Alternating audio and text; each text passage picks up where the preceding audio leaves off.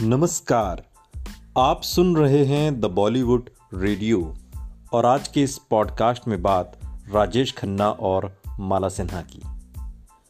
माला सिन्हा को बॉलीवुड इंडस्ट्री की उन एक्ट्रेसेस में शामिल किया जाता है जिन्होंने 50 से लेकर 70 के दशक के बीच में अपनी बोल्डनेस से सबको हैरान कर दिया।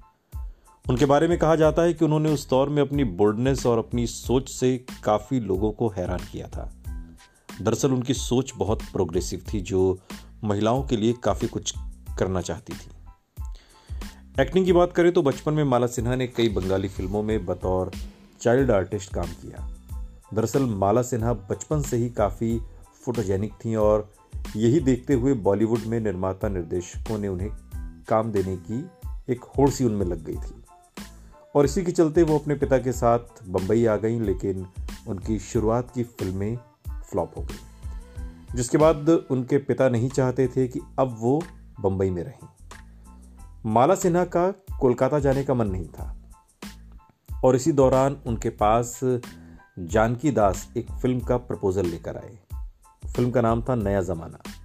इस फ़िल्म को देखकर गुरुदत्त की पत्नी गीता दत्त उनसे बहुत प्रभावित हुई। और इसी के बाद उन्हें गुरुदत्त ने फ़ौरन अपनी फ़िल्म प्यासा में साइन कर लिया। और बस फिर क्या था। इस फ़िल्म के बाद उन्हें कभी पीछे मुड़कर देखने की ज़रूरत ही महसूस नहीं हुई। माला सिन्हा के बारे में कहा जाता है कि वो बेहद ही स्टाइलिश और बोल्ड थी। उन्होंने उस दौर में भी ऐसी फ़िल्मों के लिए हाँ कही, जो रूढ़ीवादी सोच को नकारती थी। लगभग हर बड़ा स्टार उनके साथ काम करना चाहता था और ये वो दौर था जब महिलाएँ जो कैरेक्टर निभाती थी, उसमें बोल्डनेस नहीं होती थी।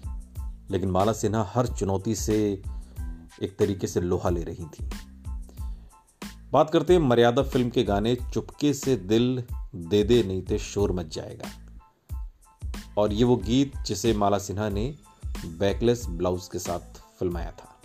कहा जाता है कि माला सिन्हा जब सेट पर आई तो फ़िल्म के हीरो राजेश खन्ना सीटी बजाते हुए बोले, तुम तो बिल्कुल पटाखा लग रही हो। दरअसल कई लोगों का मानना था कि माला सिन्हा वक्त से आगे की सोच रखती हैं। पर्सनल लाइफ की बात करें तो माला सिन्हा ने अपने नेपाली फ़िल्म के हीरो चिदम्बर प्रसाद लोहानी से शादी की और आज चौरासी साल की उम्र में वो मई के बांद्रा में अपने बंगले में अपनी बेटी के साथ रहती हैं। सुनते रहिए। द बॉलीवुड रेडियो, सुनता है सारा इंडिया।